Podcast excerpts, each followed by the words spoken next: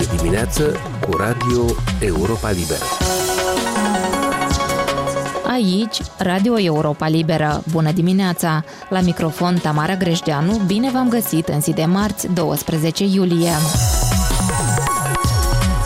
care este tema discuției din această dimineață. Invazia rusă în Ucraina a schimbat datele problemei în conflictul transnistrian și poate chiar perspectiva de reglementare a acestuia, care va depinde de cine va ieși învingător în războiul din Ucraina și cum vor evolua lucrurile mai departe.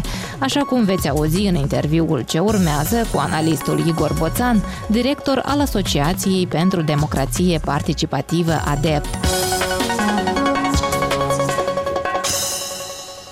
Așadar, cum a schimbat declanșarea de către Rusia a războiului în Ucraina perspectivele de soluționare a conflictului din stânga Nistrului și care ar fi schimbarea majoră pentru regiunea transnistreană? Sunt întrebări la care a căutat răspuns colegul meu Alexandru Eftode în discuția săptămânală cu analistul Igor Boțan. Principala schimbare pentru regiunea transnistreană este că aceasta a devenit extrem de vulnerabilă, fiind de fapt un sandwich, adică cuprinsă între Republica Moldova și Ucraina, izolată și Ucraina demonstrează că aceste regimuri separatiste pe care de-a lungul a 30 de ani Rusia le-a plodit pe teritoriul fostelor republici sovietice reprezintă un pericol și o amenințare foarte serioasă. Deci Transnistria actualmente înțelege că totul depinde de rezultatul acestui război și de aceasta va depinde și soarta acestei regiuni. Eu cred că situația s-a schimbat dramatic. Toată lumea înțelege că aceste regimuri separatiste au fost uh,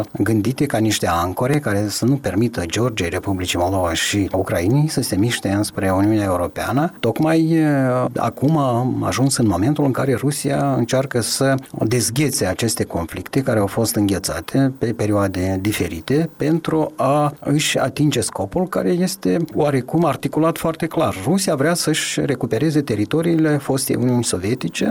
Autoritățile de la Chișinău, când privesc la această situație și putem specula, pentru că nu știm cum se va încheia războiul din Ucraina, dar putem trasa câteva scenarii. Un scenariu în care Ucraina își recuperează teritoriile, un scenariu în care Rusia continuă să avanseze, apropiindu-se de Transnistria, conflictul se prelungește, nu se întâmplă nimic, nu e clar încotro o să o ia, se permanentizează și un alt scenariu în care totul se încheie așa, cum e acum.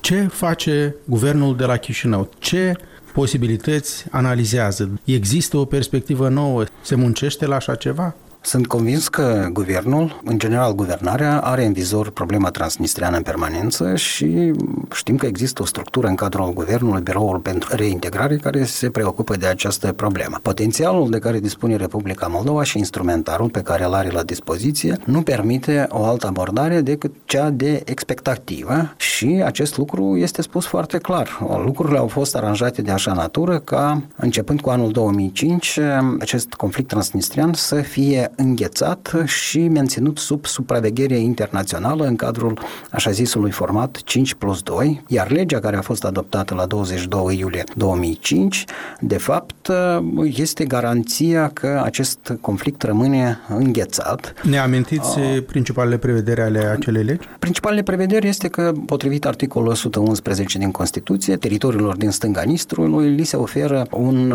statut de autonomie în cadrul statului unitar Republica Moldova. Deci Transnistriei, potrivit Constituției, se oferă un statut similar cu cel al Găgăuziei. Pot fi anumite diferențe, dar în linii mari Republica Moldova în principiu nu poate oferi mai mult pentru că există articolul 142 din Constituție care spune că Republica Moldova este stat unitar, iar acest statut de stat unitar poate fi schimbat doar prin referendum la care trebuie să participe aproximativ 1,6 milioane de cetățeni, iar noi știm că la cele mai importante alegeri prezidențiale și parlamentare parlamentare, abia dacă participă 1.500.000 de mii de cetățeni. Biroul de reintegrare este condus din luna ianuarie de vicepremierul Oleg Serebrean, un diplomat cu experiență. Cum credeți că a gestionat până acum acest conflict? Nu am auzit, pe de altă parte, din partea biroului de reintegrare vreun plan nou, vreo abordare diferită în ce privește reglementarea transnistriană, tocmai acum când situația se schimbă. Și e foarte bine că nu s-a apucat să plămădească vreun plan, pentru că odată cu preluarea acestei funcții au început crizele, cele mari pentru Republica Moldova, suprapunerea câtorva crize, iar să faci planuri atunci când nimeni nu știe cu ce se va termina războiul din Ucraina este de fapt o mare greșeală. Cu toate acestea, biroul ar avea foarte multe de făcut, ar trebui să facă o sinteză a tuturor abordărilor care au avut loc de-a lungul anilor, este vorba de 30 de ani, mă refer și la planul OSCE din 93, mă refer și la planul OSCE din 2002, din luna iulie, apoi de proiectele care au fost uh, scrise atunci când Vladimir Voronin a format un grup de lucru pentru elaborarea unei Constituții, a unei federații asimetrice, planul COZAC și um, finalmente avem această lege din 2005 care răspunde la toate întrebările legate de încadrarea Transnistriei în spațiul constituțional al Republicii Moldova. Și atunci de ce ar mai fi nevoie de această sinteză? Dacă există legea, poziția e clară, la ce bun sinteza? E nevoie pentru că oricum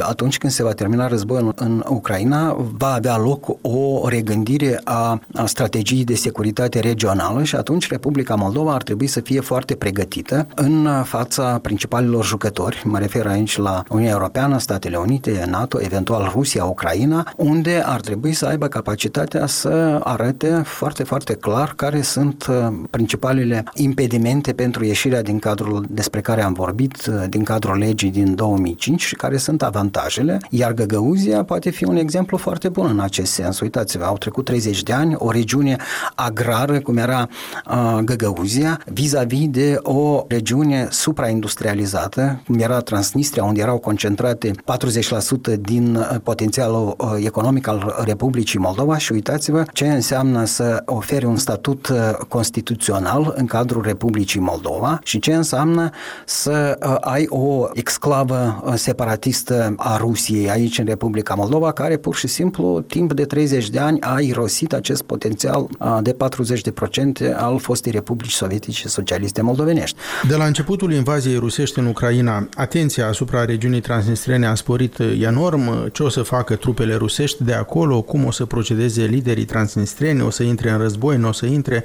În aprilie însă, în regiunea transnistriană au avut loc o serie de incidente din care s-a văzut reacția Tiraspolului, iar reacția a fost că Tiraspolul nu vrea destabilizare și război. Președinta Maia Sandu, autoritățile de la Chișinău au spus atunci că incidentele sunt opera unor elemente care vor destabilizarea, dar că nu toți cei din stânga Nistrului o vor ca și cum ar exista mai multe tabere la Tiraspol, una bună, una rea. Credeți că există aceste tabere sau Tiraspolul face numai ce îi spune Moscova? Pur și simplu de la Moscova nu a venit niciun ordin clar?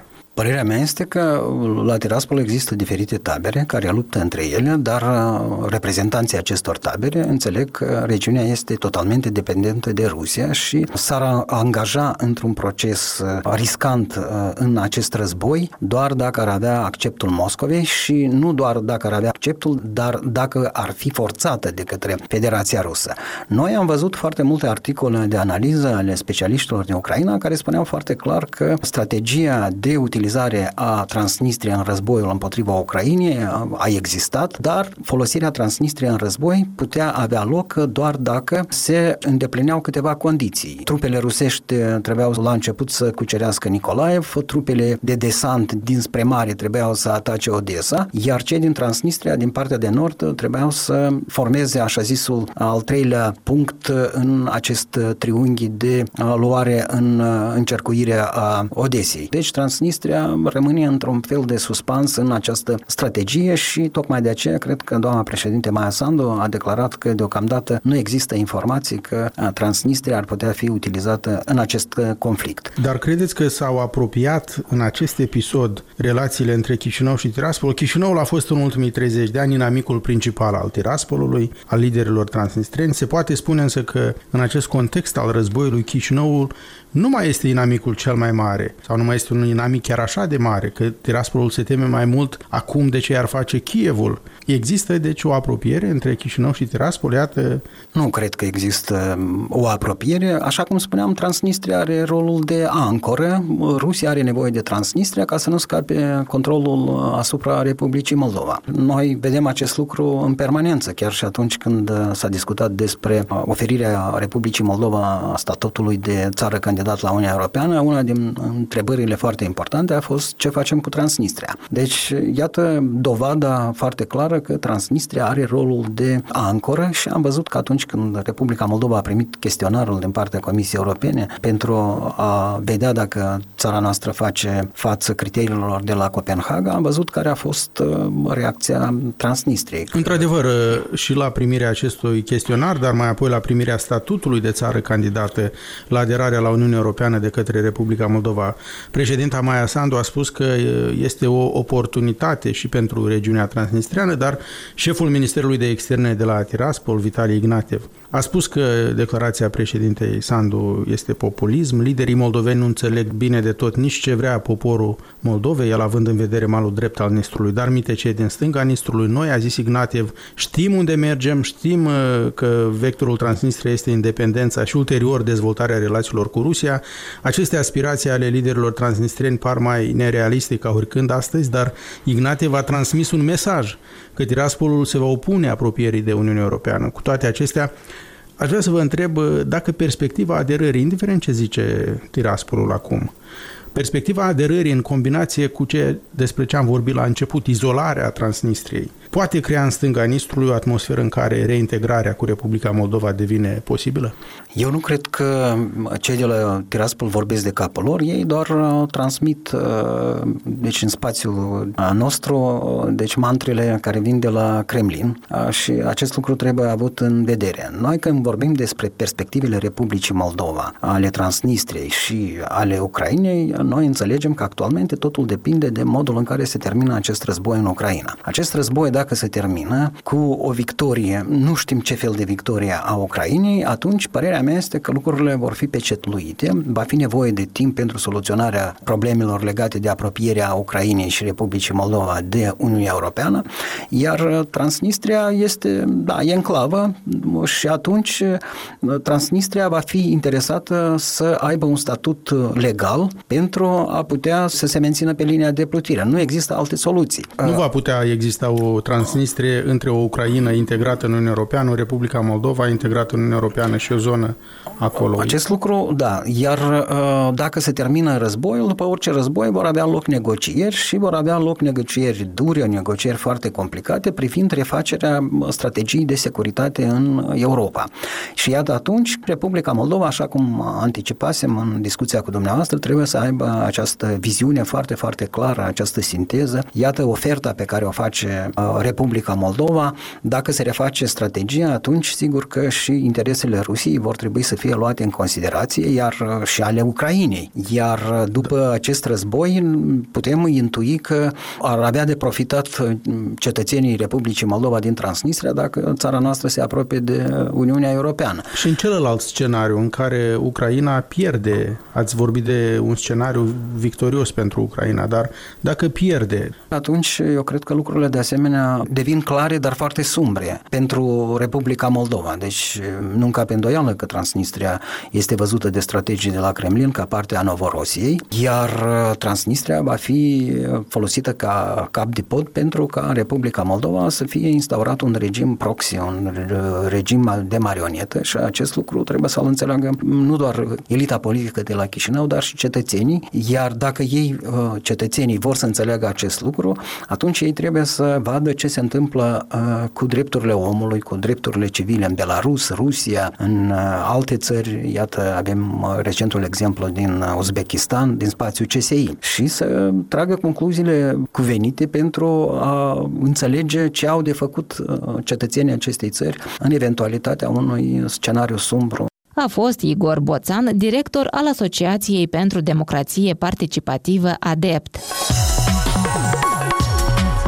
Doamnelor și domnilor, aici se încheie emisiunea noastră matinală. Eu sunt Tamara Greșdeanu, vă mulțumesc pentru atenție și vă doresc o zi plină de spor în continuare. Puteți asculta emisiunea noastră pe posturile de radio obișnuite, dar este accesibilă mereu pe internet la adresa moldova.europalibera.org, rubrica Radio. Vă mai recomandăm să ne urmăriți pe Facebook, Instagram, YouTube, alte rețele și platforme aici în Radio Europa Libera.